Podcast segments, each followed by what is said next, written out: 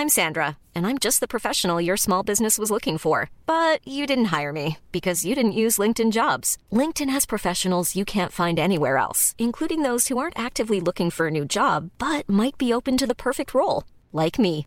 In a given month, over 70% of LinkedIn users don't visit other leading job sites. So if you're not looking on LinkedIn, you'll miss out on great candidates like Sandra. Start hiring professionals like a professional. Post your free job on linkedin.com/people today. I was thinking about how you spent 30 years in a tiny cell and come out ready to forgive the people who put you there. Oh no, no. That was that was bad. That was bad. You win this round, Matt Damon. I'm a, a untrained and uncultured American, and that, that accent might be a little bit uh, beyond my skill level. But thank you to our listeners who are bearing with me through this uh, little bit of cringiness. And thank you for being here. This is episode 12 of the first season of Pop Violence, the final episode of the first season of Pop Violence. We have covered a lot of different movies from Star Wars to Les Mis to Black Panther to Easy Rider and uh, a lot of other different genres in between. And we've covered all sorts of different topics from the most basic, fundamental, theoretical, or conceptual frameworks to some kind of nitty gritty deliberations about the specific workings of our society or the specific vehicles of violence that exist around us. And also how to dismantle them or what it means to have progress. This experience of creating, hosting, publishing pop violence has been incredibly rewarding for me, as well as really challenging and exciting. And I just want to say thank you to anybody who's listened to this episode or any other episode and for the support that you've shown. I invite anybody who hasn't to go and, and give the first season a listen in its entirety. It really does really cover so much and, and, and a lot of really different and very interesting topics. I also want to invite those listening to stay tuned because although season one is over, season two and more pop violence is on the horizon. So just stay tuned. Continue following me on Instagram, which is at pop.violence, because come fall, we're going to start dropping episodes again. We're going to continue doing what we do. This is going to be a conversation. We're finishing off here with conversation about Invictus. Came out in 2009. It's a film about the South African rugby team won the Rugby World Cup in South Africa. While Nelson Mandela is president, apartheid had recently um, been dismantled formally. And we touch on a lot of interesting topics. I'm having this conversation with two people who work at an organization called Peace Players and they have a lot of insights about some of the themes that are considered in the movie. We really talk a bit about forgiveness and how forgiveness is tricky. And reconciliation is kind of a, a slippery thing to deal with. And we also just at the end of the day get down to what does it mean to have meaningful progress made? And what type of role does a rugby team potentially play or do symbols or sentimental victories do for the movement toward more just societies. I think you'll really enjoy it. And so, without further ado, I will present to you episode 12 of Pop Violence.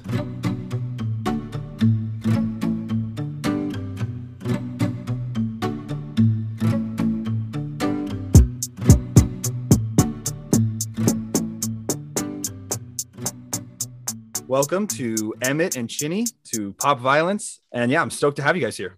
Oh my God, Tim, Awesome. thank you so much for having us. It's an honor to be on Pop Violence. We I'm such are a big fan. extremely excited, and you know, there's really no telling what's going to come from the show, but Yeah, no. I know it's going to be good.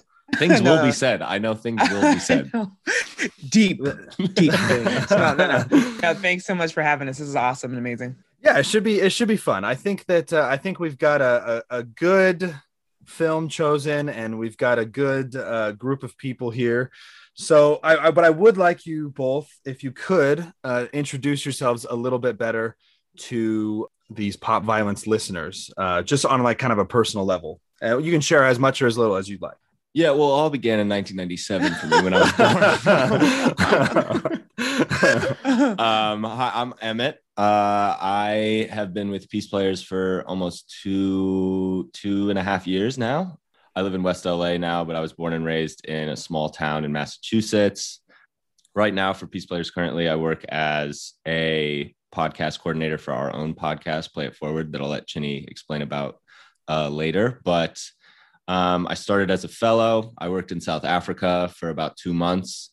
And then once the pandemic hit, I came back home.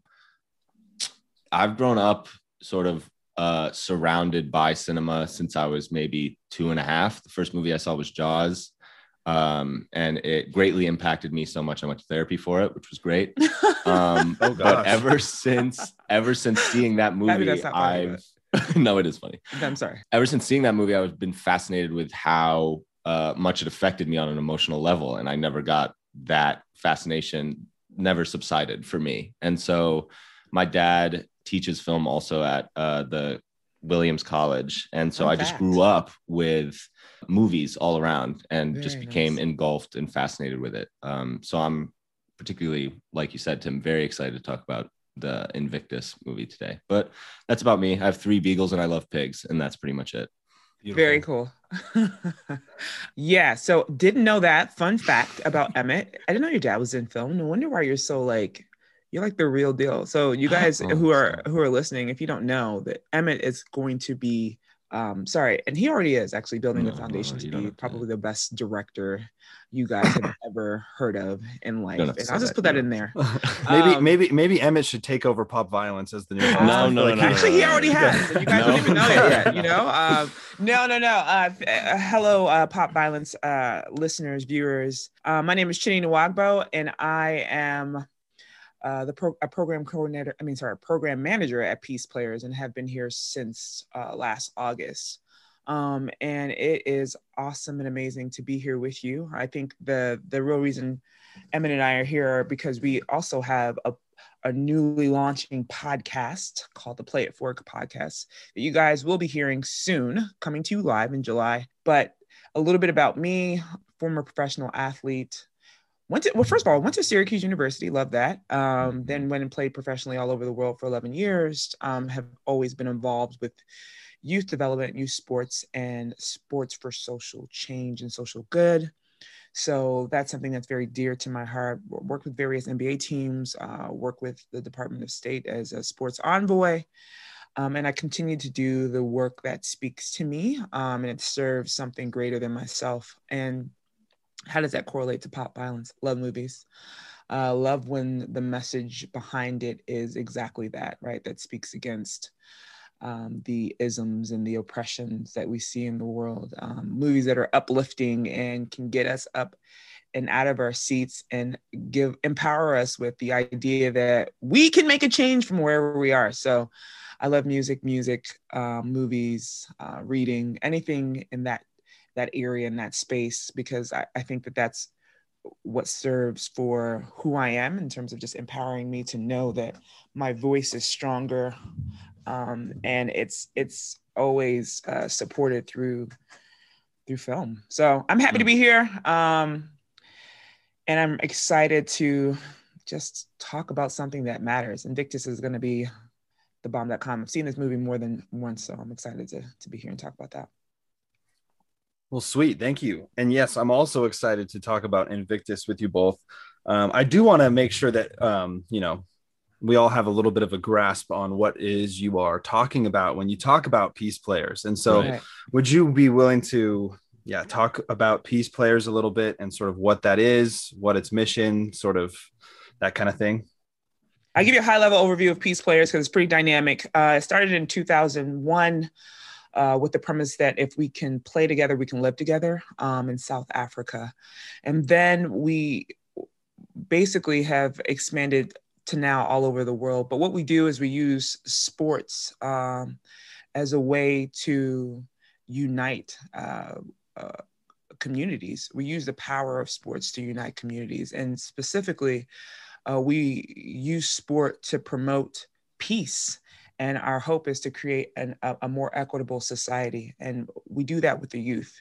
We instill the youth with conflict uh, mitigating conflict uh, t- tools, you know, tools to mitigate conflict, I'm sorry, and also tools to ensure that they are hopefully become leaders in the community to go out and just build relationships.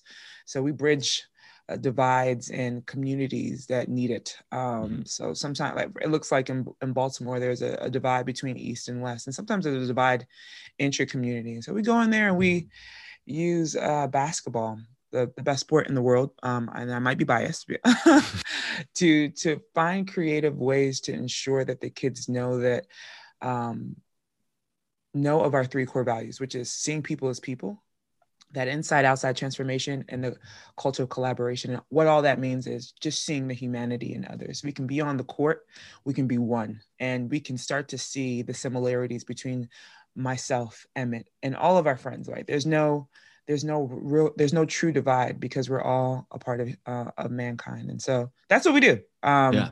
in a nutshell i hope that i hope that makes sense to you all that are they're listening and i've only been here with peace players since august and i have definitely a different perspective um working in baltimore and being able to see all the different sites in the us but what's so amazing about this partnership between Emmett and myself is that Emmett's had the eyes in a different country, right? He's been able to see how Peace Players operates outside of the US. And so, I mean, I don't know if you want to speak a little bit about your experience as a fellow. Yeah, no, totally. I know it was um, life changing. It was so life changing. Talk to the people about how it changed your life. right. So, as Chinny had mentioned, you know, Peace Players is this uh, basketball nonprofit, and that deals with bridging divides in historically conflicted communities around right. the world. And we have uh, five sites globally um, that we work in, uh, the US being one of them, Cyprus, uh, Middle East, Northern Ireland, and um, South Africa. And I was fortunate enough in all of those sites for our nonprofit, you can get this opportunity to become a fellow there. And a fellow is basically a fancy intern I like to call it. Me and Doug always thought that was a better name for it. But it basically gives you an opportunity to go to these places for two years. You get a work visa and you get to experience all the idiosyncrasies and different avenues that that specific site has. So you get to get a taste of what fundraising is like and talking to donors, but you also get to go to the actual programs and see how do you build a successful program and train your local coaches there. And so it's great that we got to see Invictus because there are some elements in this film that are very uh, stark in contrast and also very similar in uh, how my experience was there being uh, a white man and being in a place that in a 50 mile radius there was no white people. Thank you. I feel like you know peace players sounds great sounds awesome. I'd love to be a part of it someday. Just kidding. So no i do want to hear um, last question about peace players. Um, i think that was a good segue into talking about um, invictus but i do want to give you guys a little bit of a chance and i want to hear a little bit more about how what is the the the purpose the goal the format of this podcast that you are both heading in in Peace Players or at Peace Players? And I think Emmett, uh, our director, uh, no, Emmett can speak to that. But so why I was interested on a more personal level is that uh, it uses um, not only do we raise the profile of uh, peace players in a way and and the work that we're doing, but it provides a space to really talk about all the isms, right? To to really dismantle those those isms, to hear people's stories, to hear um, how they were able to take what is going on in the world in terms of uh, racial injustice. Uh, we're talking about gender uh, inequity. We're talking about uh, systemic uh, racism. We're talking about uh, religion. We know all, all the isms. And, and and create the story behind why it's important to always think of peace uh, why it's always important to really work towards that equitable uh, society. And so our podcast, in a sense, raises that voice and and and that's what it is for me and so that's why i love being able just to interview people who speak to how are we gonna make the world a better place like what does that Yeah, look like yeah, um, yeah. in the context of the things that you've gone through and so you'll hear a lot of stories and a lot of conversation about these victorious people who have just found a way to make it work and continue to use their platform uh, to pay it forward to ensure that everyone else um, behind them, their voices are being heard, and that we can continue to build a world that works for everyone. Mhm. Yeah. No, I totally agree. And Chinny embodies, for those who don't know, embodies all the values of peace players as a person. She's compassionate. She's incredibly hardworking, Thank you so much, Emmett. I appreciate you. and uh, she's beautiful. But that's Oh. Um, if you guys didn't know, thank you. the the podcast was sort of a is sort of just a an, an idea tim that we had like Chinny said as a way to expand and diversify our audience for peace players we wanted a, a new avenue to sort of get the peace players message out Yeah. there and we thought that this was sort of the future of how especially our youth um, Right, right. retain and get a lot of information these days yeah. and so me and Chinny have always been on the same wavelength, and I don't think we'll ever not be on the same wavelength. It- Right, right. We agreed that it had to be a conversation based thing. It couldn't be an interview styled podcast, and it had to be focused, like she said, around the isms and a, around a lot of uncomfortable topics because we both fundamentally believe that that's where true growth and change happens. Absolutely. Um, and so, how it's going to be is there's going to be four seasons. We're almost done finishing the first season, but we won't reveal any of our guests or what they're about. But like she said, all of them touch upon issues that not only are serious issues, but issues that need to be addressed and are tired. Uh, we're tired of having to talk about them and actually trying to come up with different solutions for them. And so we're excited. I mean, Yeah. It's something that's totally new. We're trying it out for the first time. We have really no idea what we're doing. We're learning as we go. And also, like she said, we're we're getting to talk to amazing people who are incredibly successful in their own fields right. and just learning, always learning, which is really Always cool. Very good. Yeah, I agree. Good job, Emmett.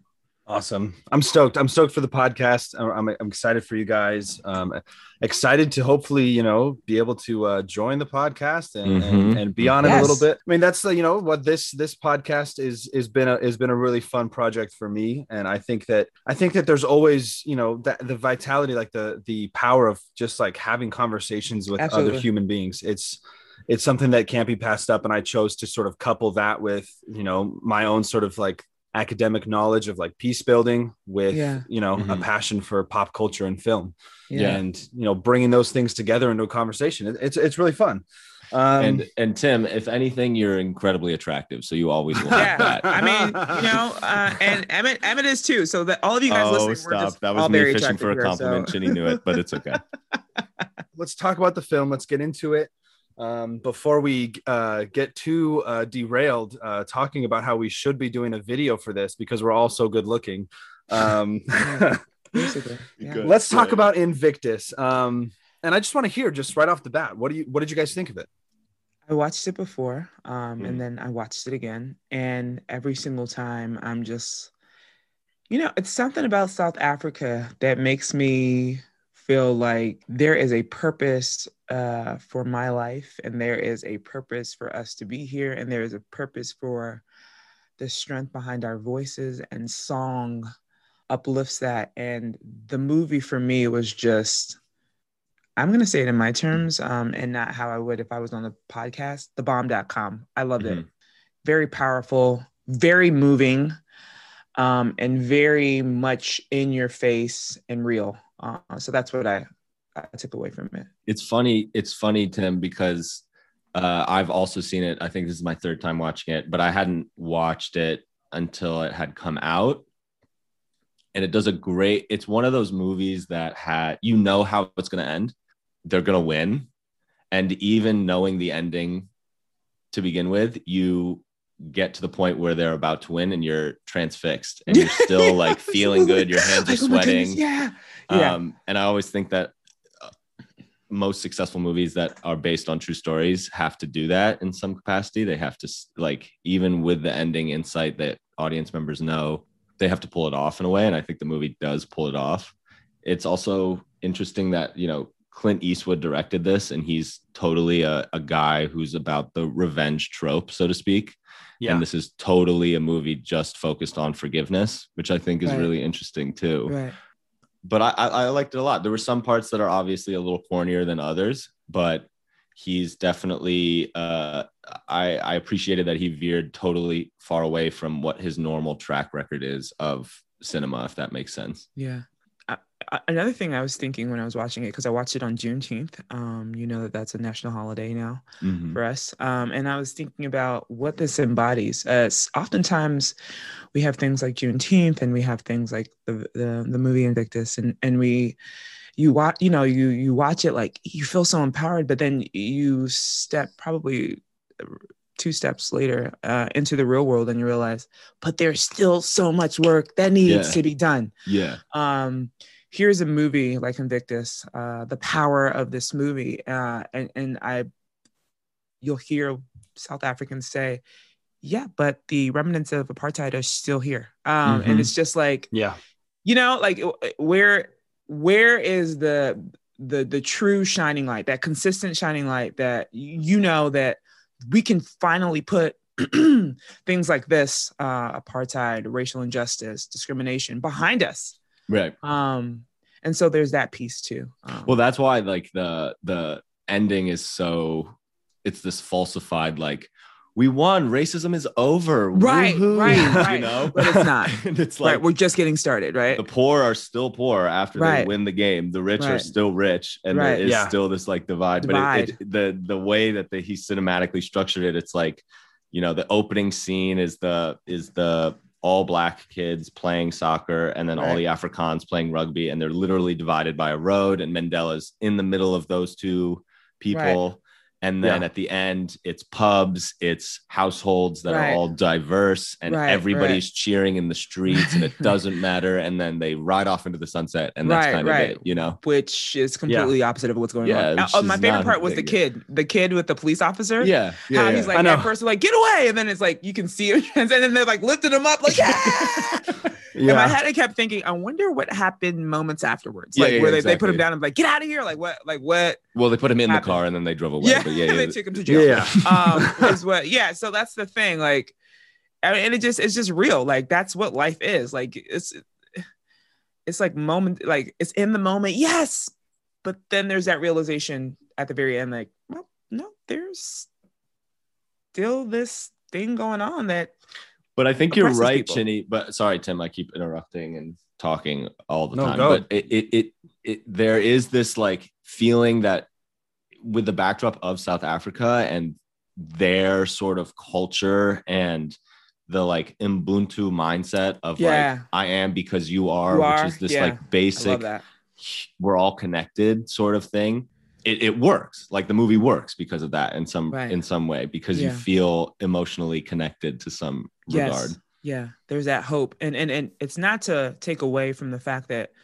you know we need hope we need to continue to to to march forward it's just it's important to see both okay i'll, I'll talk our can we talk about this thing in the movie or do you want to get to the next question because i i have a No. point that i yeah We're talking we're talking about the movie. Yeah, just All right, just cool. go for it. Yeah, so there was this point. I don't know if you guys picked up on it, but the part where the young kids are coming to collect the clothing, right? Um, Mhm. and they're giving away clothing to these kids, and the last boy comes up, and the lady's like, uh, "There's a white lady and there's a the uh, black lady," and um, they they say to the boy, "You're so lucky." The white lady goes, "You're so lucky."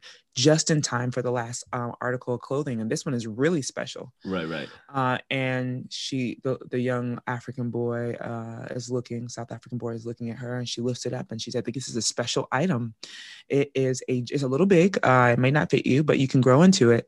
And, and it's uh, the jersey original journey jersey from the Springbok. springbok uh, uh, team. national rugby team.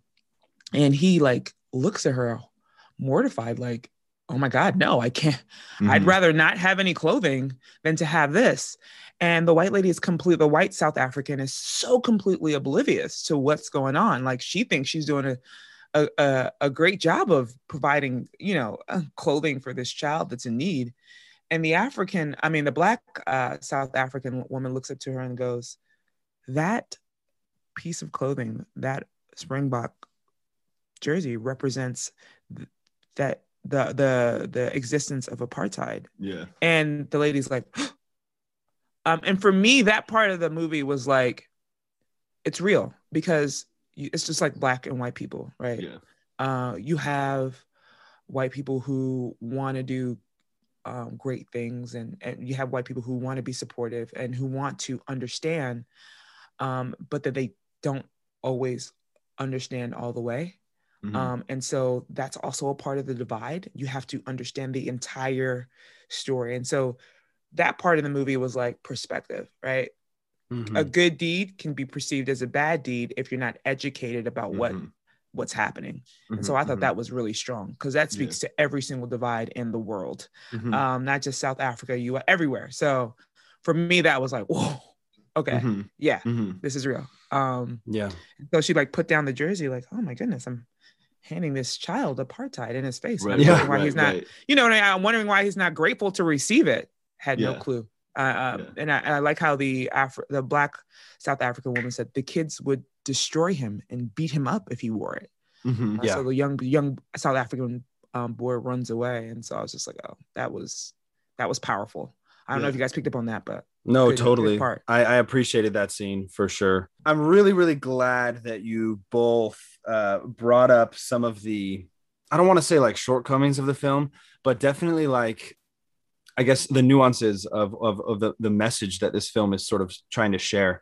yeah, Um, and, and I definitely felt like it was really pronounced and, and, and very like, uh, it was, it was more in my face this time watching it than when I previously watched this film. And I think the first time I saw this was actually just like a couple years ago. Like, and and this is it's I think it's more than ten years old. It's a pretty old film, Yeah. and so I I found that there's the, there's like there's a lot of tension there between that like well first you have you have like the the unity like i think that unity can be a very like duplicitous like word sometimes Mm. it can be very like oh like we just need unity like when when like when black lives matter was like when there was when there was a lot of energy there and there was protests oh we why can't we just have unity right Right. Right. Right. it can be weaponized for all the, the wrong reasons and then i also think that it, it, it definitely highlights that like tension of like symbolic or like um symbolic or sentimental victories.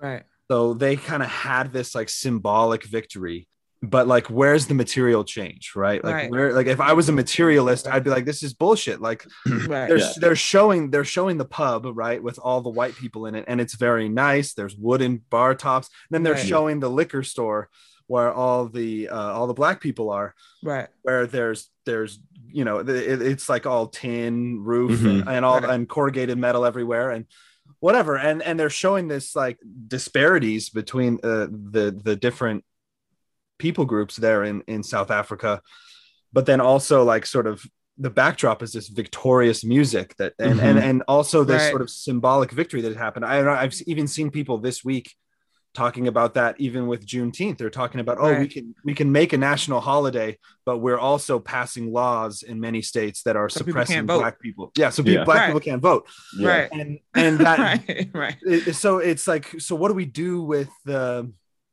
the symbolic victories like what are we excited about them do we embrace that and and how does how do we still how do we find i guess the the, the value in like these like sports related victories right you guys coming from Right. peace players Right, that's right, probably right. something that we need to explore because i think that from a critical point of view there's a lot of uh yeah there's a lot of space to sort of look at it and say like oh well none of this really matters because Right. it's not changing the isms that you were Right, saying right, talking about. it's right. not changing the oppression and now we're seeing sort of the uh we're seeing that continue to sort of unravel in the decades since uh this world cup so Yeah. i don't know I, I don't have any specific questions but i'd love to hear counter thoughts No, no, no. That was that was good. Um, and I think, uh, and you said people group, and I want to cor- I want to kind of correct that and say race Yeah. racial groups, right? Race race Yeah. groups. And uh, I think it depends on what perspective uh, you're looking at. First of all, I think we you always have to approach something with a sense of understanding and peace, uh, and being open to a perspective other than your own. So it, it's about who's who's viewing what. So Juneteenth for a lot of, um, and I can't speak on behalf of everyone, but some of the conversation that I've heard regarding Juneteenth is just that it's just one of those holidays that you you make just so every you can gloss everything over. Like oh yeah. See you got you you people should be happy about this because we made this a national holiday. So i mean what else can you ask for us? And then it's just like well what about the reparations? Uh, i mean like people work for two years as slaves. Are you going to pay them back? Like what mm-hmm. what does that mm-hmm. look like? So sometimes these are very symbolic displays of hope but it's not to forget that they're just symbolic yeah. and that there is needs to be work that needs to be like there's still work that needs to be done. Um and it's just one of those things where i, I don't want to sound like i'm ungrateful but it's like the fact that we even need a symbol to to express that people need to be treated with equality Mom deserves the best, and there's no better place to shop for Mother's Day than Whole Foods Market. They're your destination for unbeatable savings, from premium gifts to show-stopping flowers and irresistible desserts. Start by saving 33% with Prime on all body care and candles. Then get a 15-stem bunch of tulips for just $9.99 each with Prime. Round out Mom's menu with festive rosé, irresistible berry chantilly cake, and more special treats. Come celebrate Mother's Day at Whole Foods Market equality and there needs to be equity is kind of like sad at the same time, right? Yeah. Why do we need this symbol for just treating people like humans and and and not treating them according to misleading, I don't know, notions about a race? Yeah. So there's that. So I, I think it's the same thing here with with Invictus. It's like you want to present hope, but not in a way that overshadows the work that needs to be done, and not in a way that uh, dismantles those that are oppressed, their voice, right? With, with saying, here's this movie, be happy, or here's this segment in time that happened. You should be happy because it it's changed your life. Yeah. Meanwhile, people are still going through the same thing. So yeah. I don't know if that made any sense at all, but yeah. no, it did. It did. And I, yeah. Tim, we, me and Chinny had a conversation with Len Elmore um, this Maryland alum, great basketball player, amazing broadcaster, and now Harvard Law lecturer uh, at Columbia, uh, or Harvard Law graduate lecturer at Columbia. Mm. Um, and we were talking about the the notion of the performative activist activist so this okay. idea where you're being an activist but on the surface level you're not really sacrificing anything for it i'm right. talking about the like black square on instagram kind of thing you know what i mean and it's like there's a clear sense of urgency with all these problems. And he was talking about how, like, if you want to incite real change, there has to be some level of sacrifice because of how urgent the problem is. Absolutely. And that's the same with sort of the symbolic victory. For me, it was like, it's sort of this like glossing over celebration of look, we yes. went into the township, right? And mm-hmm, we mm-hmm. gave them rugby balls, and it was very go. sweet. Yes. You know, um, and then we get on our bus and we get the F out of that township and we'll never come yeah. back. and we never have to see that again, but we can feel good about ourselves because we right, did right, this great deed. Right. Because we'll I'm a great the person. Flag, we'll leave right. the flag that says one team, one nation. And then that way we can give everybody sort of that day of celebration and then move on. And there's not really any serious change that's enacted. You could see the, the remnants of strong there's just a lot of privilege there. Like yeah. I don't know if you heard him when um he when we're, they're uh, they're on the bus going in to the township, right? Going into this uh, space where you see all these beautiful South African kids, um, and they're just like these homes that are incomplete and you know just stricken with poverty. And one of the players was like, under his breath, "I'm glad I don't have to live here." Right, right, right. Um, right. And it's just that idea that some people can um, and I wanted to say this earlier uh, when Emma talked about uh, we, how we make uh, create uncomfortable conversations. Some people's lives are an uncomfortable conversation consistently, And then there are other people who don't have to have those uncomfortable conversations. Yeah, and most people and most people do not want to be uncomfortable. They don't And want to be, and they have the privilege not enough- to be. Yeah, Right. Clint is smart enough when he makes this movie. He goes, "Okay, in all these small victories, let's let's raise that background music up. Let's get it in slow motion. Let's Right. get Matt Damon smiling in the sun, Right. kind of thing. Like, let's all as a Right. community enjoy this because nobody wants to think about the like Right. huge socioeconomic discrepancy that there is in South Africa, or like right. the blatant poverty, the AIDS, the gender Right. inequality, like stuff like that. It's like, no, no, no. We should all be celebrating how like there was racism at one point, and now look, they're all in the pub together, and that and they won their game together. And Chester's on the team, and that's such a great thing that Chester's on the team, you know, kind of thing. Yeah. Well, I found I, I'm glad you said I'm glad you bring uh bring bring Clint back into this because I, I had an interesting experience with this film because I felt like it's paced quite similarly to like most of your sports films, right? It's kind of has the same sort of unfolding of the plot, but I found it was a little bit different in some regards. It wasn't as I guess how do I say this? I guess it wasn't as um it wasn't really character centric it was character centric but it, it was also plot centric but it almost it did feel like it was just sort of like a snippet of like this piece of history because i felt like there was a lot of there was a lot of loose ends that were sort of brought up they weren't sort of tied back in like your typical feel good disney movie like remember Right. the titans or something Right. like- Yep. and i love remember the titans but like you know you've got all these like loose end char- you got all these characters all these guys all these personalities on the team and all their stories are kind of brought back together and they're all sort Right. of you know birds of a feather by the end of it and we don't have that experience on this one and he kind of just leaves a few things like open and one of the things a couple of the things that come to mind are just that like clearly members of the rugby team are, are overtly racist Yeah. Yeah. Right. and Yeah. and they they refuse to sing the anthem and they Yeah. and Right. that that's never resolved They Yeah, they yeah, threw yeah. it, they balled it up and threw it on the floor. Yeah, like yeah, yeah, they yeah. balled it up and threw it out and they called it a terrorist anthem and yep. Yep. Yep. and, and things like that. And so I, I don't know. I thought it was interesting that he would include some of those some of those pieces of the story and then just kind of have them just be there. And Well- I, mm-hmm. I, I appreciated it to be Yeah. honest, but it was interesting. With the national anthem piece though, I think he was trying to tie it in at the end when you can see all the players' mouths moving. I don't know if you guys paid attention, but they were like, Yeah, and they could, you know, you could right, hear the right, right. people. Um, there was that, but I, I love the loose end that he. Um, first of all, sometimes you know these kind of movies, actual, you know, their their their their plan is to create hope, but they just perpetuate the the the the the ism. It just perpetuate. It helps perpetuate the, the the fact that you're saying that we can have this movie and it should make us feel better. It's not enough. That's that's kind of Yeah. perpetuating the actual Yeah. I problem. see what you're saying. Yeah. Um, and so you know, it's it's kind of like it does the opposite, especially when you don't tie in things, especially when you don't have the uncomfortable conversations in the movie. The people who are oppressed walk away thinking, "Yo, th- yo, this is crap. This is awesome that it happened, but it's still crap." Like, look at the the rugby team. There was one person of color. there was one black guy on the team. Like Yeah. that was never addressed, right? Mhm. Like certain things like that. Like it just. I agree with you. It's just Is- it's created for hope, but then there's a, an air of ignorance behind certain movies uh, like Invictus when it doesn't have that uncomfortable conversation, like it really doesn't get to the meat of certain things. And I think it's important to do that. Yeah.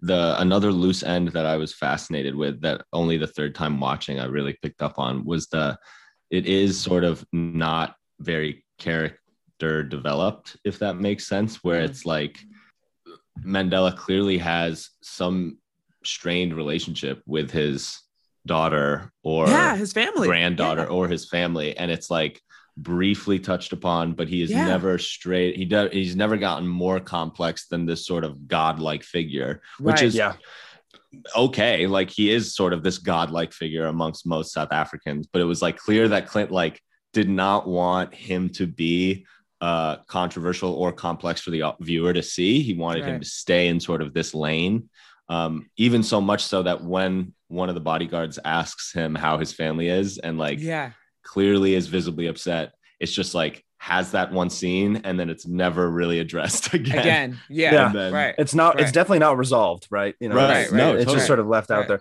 But that that brings me to an interesting question I wanted to ask you guys, and and that and this sort of like circles back.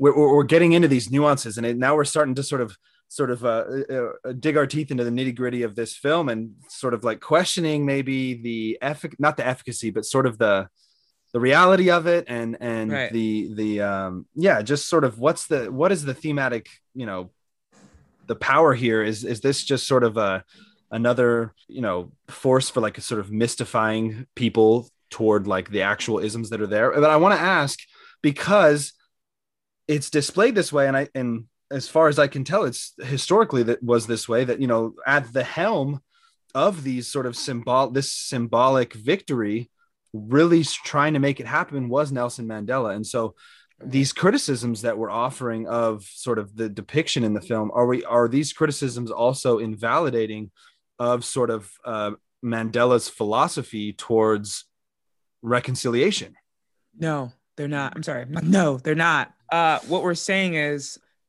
when, when you create movies like this, they're subjective. Like if I if I knew nothing about apartheid in South Africa, I would watch this movie and think think, oh, it's done.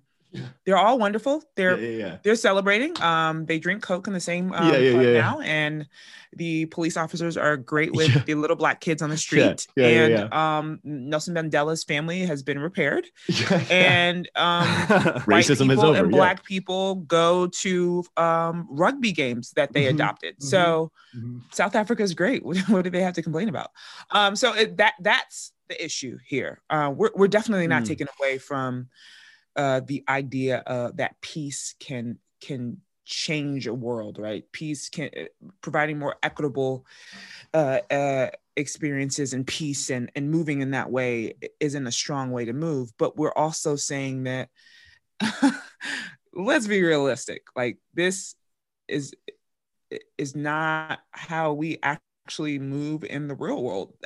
we we would love to have that that ideology of let's hold hands and let's you know kumbaya, but the movie also shows that nah, not everybody is on that same page, and that doesn't work for everybody, right? Because not everybody has that same privilege. Like if I want to go hold someone's hand, uh, a white South African's hand, they're probably gonna look at me like you've lost. your-" Like it, it's. I, I, I don't want to lose you guys, but yeah. no, Evan, no, no. in. I, I, I just to reiterate, it is that idea of like it would be it would be a detriment. It's a kind of a detriment to his legacy because it doesn't shed light on how much he had to endure, yes, um, even before the Yeah. rugby and then even during the rugby right. as well. It's like kind of like again doesn't almost? doesn't touch really seriously upon what prison was like. It's sort of like an ode to Shawshank when Matt goes there and he sort of like sees these like soul ghost images of Morgan doing this work. But all overlaid while he's reading this Invictus poem. And if Yeah. you were someone like me who didn't know anything about apartheid when the first time they saw it, it was like, oh, okay, Invictus poem, rugby championship, racism is over kind of thing Yes, knowing all the knowledge I know now about it, it's that he clearly went through way more hardships as 27 years? president and in, In prison. Yeah. like so it's like it's Disney-esque in that sort of way too, because it's like it's negating a lot of how much internal suffering he must have gone through, even in the heads of power, let alone in prison, you know? my favorite Yeah. part was the, the part of the when we go into the prison room where he stayed. First of all, it was okay. We'll talk Yeah, about made it. Love Alcatraz how look like a bed and breakfast kind right. of thing. Like but what, was- what, what, what I loved was it, it's the same. It's the same. It's a common thread throughout the movie. How I don't know if you guys noticed, but how on that day it was sunny and the light was shining through. Right. Mhm. So it's it's just like everywhere where there's uh it's just evident turmoil, just evident just just oppression. The the director seems to find a way to to embed hope uh into those scenes where and I feel like I I'm- wasn't there, but in actuality, I'm sure it wasn't sunny. I'm, I'm sure Yeah. I'm sure the room was Yeah. you know what I mean? Like it just it's odd. I mean, I guess You I know- see where you're coming from. narratively he all clint also had to build up to this kind of uh, like falsehood that south africa was just like this complete underdog in rugby in actuality they were favored to win in a lot of in a lot of experts minds like they were Yeah. one of the better rugby teams at the world cup Right. and so it, it there's clearly those like tweaks and filters and masks put on Right. throughout that just Right. are all there to invoke emotion which is what you know an effective movie does at the end Yeah. of the day. I, Yeah, I- I have a- definitely. I have a question too. Like, anybody notice? And I was thinking about this because we say that it was rugby and soccer, right? The the the white South Africans supported rugby, and the The oh yeah yeah yeah yeah yeah, the white South sorry, Africans yeah, yeah. supported rugby, and the black South Africans supported soccer. Anyone notice how we just adopted rugby, and no one ever talks about the soccer? Like, I I know that, Yeah, yeah, yeah, yeah. but I, I know that that's not what we're here for because that's not what the business is about. But I mean, there you go. There's apartheid again. I mean, I guess it's Yeah, just yeah. like Well- all have to accept this white sport that everyone like. You know what I mean? Right, like no one. right. Does anybody think about that? Like, I was I was watching the movie. I was like, so what happened to the soccer people since they were predominantly black? Do they not get the support? I'm confused. So Mhm, mhm. do you feel like this film and i guess I, I guess you all are not like experts on mandela but maybe you are but um i guess Actually, I'm wondering i okay not. perfect I'm, i'm just wondering i'm just wondering like how this film did or how we feel about how this film depicted mandela's approach to justice and reconciliation right Good- Good question. Um, and and I want to know too. Um, just from where I sit, being uh, a black woman, I was thinking a lot of of the examples given in the movie were black South Africans who had to adopt the white South African way. I never saw the reversed. Um, and you saw a lot of black South Africans in the movie just saying, "But Mandela, these are the same people that killed my family." And he says, yes, but we need to approach this with peace. And I was in prison for 27 years. Like you never saw a part of the story where um, the white South, South Africans had to make adjustments for uh, the black South Africans. And I was, Yeah. I, I, that part was the part that I was, uh, I had mixed feelings about. And so I, w- I- and because I don't know the true history of Nelson Mandela's power, and I know that he did phenomenal things for South Africa. I'm just unsure of who suffered most to get that change, right? Uh, if that makes any sense. Does that make sense? I'm sure the oppressed group always suffers most, but I'm interested to know if it was always catered to the white South Africans. Was it, hey, white South Africans, we need you to uh, adopt us, the black South Africans of our as our brothers and sisters, or was the message, hey, black South Africans, we need you to adopt the, you know, like Right, right. who was right, right. the message pointed towards? And you see in the movie, it's always pointed towards the black South Africans. So there's a lot more at stake and risk for them as opposed to their comfortable, um, privileged white South African community. Yeah. Does that make sense to anyone? yeah no no really really good point um and yeah i don't know i mean i i don't know if i don't know if i'm an expert enough at the history of south africa to really comment on that i i've definitely read a lot and done a lot of study into like that the trc and all that and understanding and i do have i do feel like i have a pretty i feel good about at least conceptually the idea of of meeting out sort of like justice through the vehicle of like a TRC rather than rather than rather than criminally convicting all of the white South Africans and going in the TRC direction. To me, I, I I like that. I like that approach um, at, at the most basic level. I think that there was problems with the TRC. I don't think the TRCs were perfect, but uh, I definitely feel like there's you know there was a lot of value there. But I, I do want you to explain TRC for our, our listeners, just in case they don't know what you're talking about. Yeah, and so the TRCs, Truth and Reconciliation Commissions, um, and so basically at the at the end of apartheid and the transition of power away from that and basically making the what was legal segregation and racism into something that was illegal and considered criminal there something had to be done in order to yeah mete out justice to those who were racist and were doing Right. all these terrible Right. things and the police who you know killed the kids at Soweto and the, and the police who had been performing these things and and those who sort of I mean the, the constructors and the proprietors of apartheid were going to be dealt with in some Right. way um and and instead of sort of going in a criminal a criminal litigation direction um like for instance like the Nuremberg trials which were the trials Right. that where the Nazis were held um eh, after World War II they went with a truth and reconcili- reconciliation commission and this is something that's been like studied just like profusely um, in the field of peace building and like in a lot of other fields, political science, um, because it's such a pronounced and and just like really huge deal. It was centered around truth telling, and yeah, and and and trying to reconcile relationships between uh, the different uh, racial groups.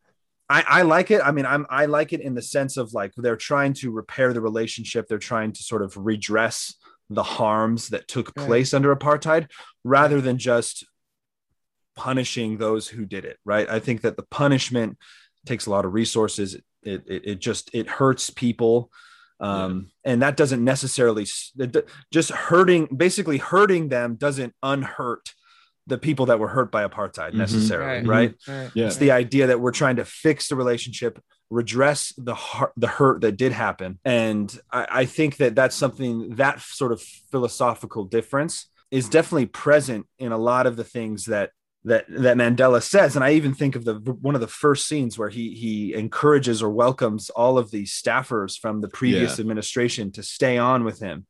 And right. he says and he says like you know you you don't have anything to fear. Like don't be afraid. I'm not here to hurt you. I'm not here to attack right. you.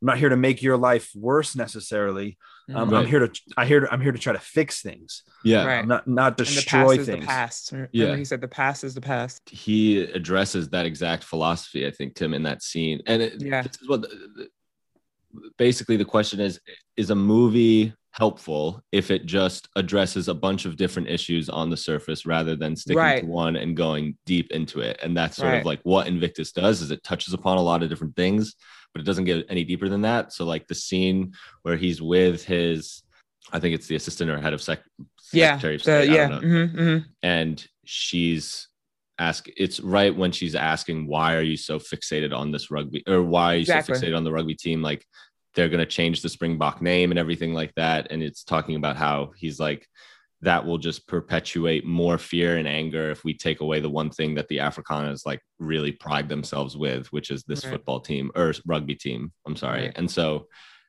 that that idea that uh, like that philosophy is totally true to the TRC, where it's like you can't you can't fight fire with fire in a very basic way, but they never explore that really anymore in the movie. It's just that. Right. And yeah, and, and I, they don't explore the alternative. Sorry to butt in, but like, right. they don't no, no, explore yeah, the alternative. So there's, right? there's, a lot of submission. Like, uh, okay, yeah. we'll just submit to to right. this this group. That's what you see the whole entire movie, which is a little tricky because mm-hmm. the movie is meant to show equality and yeah. new equity, but in the uh, uh, the all the outcomes are just these black people submitting to to these white people like and that's the way it's got to work yeah. in order for yeah. us to have hope and yeah. in a very yeah and in a very reductive sense like it, it, it feels like mandela is the one who's perpetuating that and that that Sorry. paints him in a bad uh, that paints him in a bad light Sorry. that's what I'm saying. That's why that's why I think the movie is tricky, right? Yeah. You have to know your history in order to be able to dismantle some of the pretty pictures that are are, are displayed in, in in the video and not uh, the movie and not get them confused with what's actually going on in the world like seriously well that's the dangers with having an audience that knows nothing about a subject and then having it just be symbolic victories and addressing problems only on the surface level because as a person who didn't know anything it was very easy to just go man that looked like a rough rough year, but they right. figured it out. They, they got fi- it and, through. And yes. And, and then I, like the residual effects, and I can only speak about my experience going to South Africa. The residual effects, I think, of the TRC. Gotta get it right again. Sorry. Okay, sorry. I just don't want to mess that up. Fine. But it's a tall order. It's a tall order to not fight fire with fire, and it it takes a lot. And going into a, a nonprofit that's focused on handling that tall order of dealing with the isms and right. stuff like that a lot of people don't want to put the work in and you could i this is again only from my experience and i was only there for two months i wasn't there right. for two years right. but it was a clear understanding it seemed that the residuals of apartheid were like africans and white people were like look we're going to live over here. Y'all right. can live over here and we're just going to have two different worlds. And like right. we're not going to like kill you or arrest you anymore really but we're not going to acknowledge we're not going to deal with it. yeah. Yeah. We're Man, not going to acknowledge you. That's and it. so like yep. there wasn't even a conversation of race when I was there. It was more about like Right. gender inequality and like focusing on gender based violence, which was Right. also a huge pressing issue. But it was like, wait, but this is like the backdrop Yeah. to everything. right. The, the white thing. elephant in the room, right? Yeah, exactly. like, exactly. Exactly. I want to ask. I'm glad you brought peace players back into it because I want to yeah, ask that was this- good. I want to bring it back a little bit personal for you guys. Um, we talked we've talked about how you know this this film it's tricky. You know, there's it has like a it, it, it definitely packs a powerful punch. It feels good. There's a lot of of useful and like definitely in the peace building field. There's a lot of really like salient points that are brought up in this film, and uh, Mandela's logic is is something that we we feel, but then we also it's tricky because it feels like Chinny was saying, it feels like there's a lot of submission going on. It feels like there's a lot of, you know, places where people are are are, are letting go of things that they need and Right. and things like that. And I want and, and we've talked about how uh, part of the reason for that is it feels like it it's it's not getting deep enough into actually fixing or addressing Right. the isms, Right. right? right. addressing the oppression. And so my question for you guys would be, you know, as people who work at Peace Players, how how do- how can sports do that? How does sports actually do that? How can how can or how can Mandela's philosophy actually do that? Are we uh are we okay to to, to explore that a little bit? Yeah. Yeah. So yeah, okay. First of all, that's a terrific question, but I Yeah, I want great you to understand what we do. We do not have the power to create uh, a peaceful world by ourselves, right? All of that takes everyone's effort, but also peace players does not mean that we are without like like the, those those divides are still there and so all we're doing it's not like we you know we don't s- step into these uh historically con- conflicted communities and all of a sudden there's like this new light you know that light that's shining in from the prison uh, the prison uh nelson mandela's prison Mhm. That is not what peace players is peace players is the uncomfortable conversation uh it is knowing that the divide is there and doing the work to ensure that people who are part of the divide are educated. Um, doing the work to ensure that the people who are part of the divide can start to see their quote unquote enemy as their neighbor, um, Yeah. as themselves. Yeah. And so uh, it's important to, to say that just, just because there is, um, I guess the word is this hope doesn't mean that the hope overshadows the fact that the conflict is still there um, and I don't know if that that answers it for you, but I think that I, I don't want to discourage people and think that Peace Players is equivalent to the Invictus movie, right? Where we're just saying we're here, ah," and these communities are now set and ready to go. Actually, we've been in communities and there's no longer any Yeah, racism right, or right, right. apartheid. So no, and that's not what we're saying about Peace Players. Peace Players is the uncomfortable conversation. It is the seed. It is the idea that people are willing to have the conversation. Let's talk about this. Let's talk about why this is the way it is. Let's start to like really see things from a, a different perspective. Let's see people as people, right? Let's have that inside outside transformation where I can stop pointing the finger at someone else just in my daily life um, and really look at myself and see how I contributed to whatever conflicts that we have and how that can help us approach the bigger conflict and the bigger divide. Uh, and so that's what Peace Players does. And that's why I stand with Peace Players. It is not a movie that, No. that glosses over. It's a uh, harsh reality. it's a, it's a harsh reality. Um, and I, I, I'm agree with uh, Emmett. I don't know if that made any sense, but No, it made Um, perfect sense. It, it is a, a conver- it is an uncomfortable conversation. I'll take it even a step further, Chinny. It's it's it sheds light on sort of the the humanity and the Right. seeing people as people and right. the idea that we're a fraction of a difference in terms of who we are as people when we really break it down to brass tacks. And so a lot of people who stay with or are interested in peace players or get involved uh, witness firsthand sort of how simple it really is if you break it down to connect people and bridge those divides. And for peace players, we figured out uh, in 2001, hey, you can just dribble a ball and play five on five, and those those differences really start to go away. And for On me, that was why, right. yeah, on the court. And for me, that was all I needed. I just needed to see that sort of glimmer of, oh, there is a chance that things could actually change because it is very easy to say, you know, the Invictus movie is just this glossed over sort of falsehood of what change it really is in the world when it's like deep ism type issues it's another to actually bear witness to it and say wow i can see an israeli girl and a palestinian girl playing on the same team and high-fiving and you know Working laughing having a good Right. time i can go to a south africa court and watch the african students hand over their shoes to the south african kids and let them wear and they play in their bare their bare feet because they have an extra pair of shoes.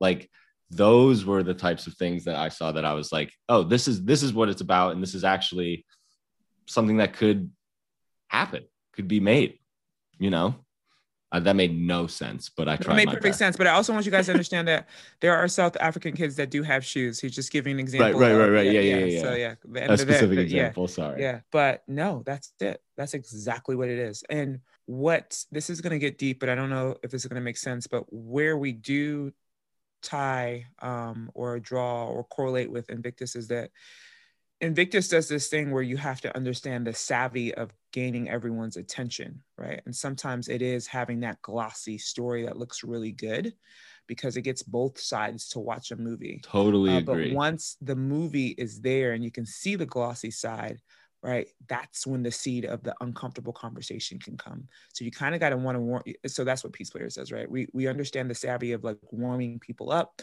with the this Peace Player's name, um, and getting everyone to ear first.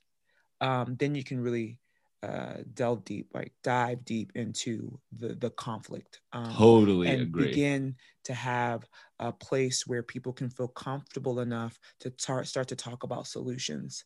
And if all we do is talk about solutions, that's a big step. So, Yeah, Peace Players is really a stepping stone. You said it. And just like Invictus, you win a game, it doesn't end racism, but once the dust settles, it allows for a conversation to happen. right. I can start to see this this teammate as a human um, Right. because we won together. So Yeah. that's what it does. Um, that's the correlation between peace players and Invictus. Mhm.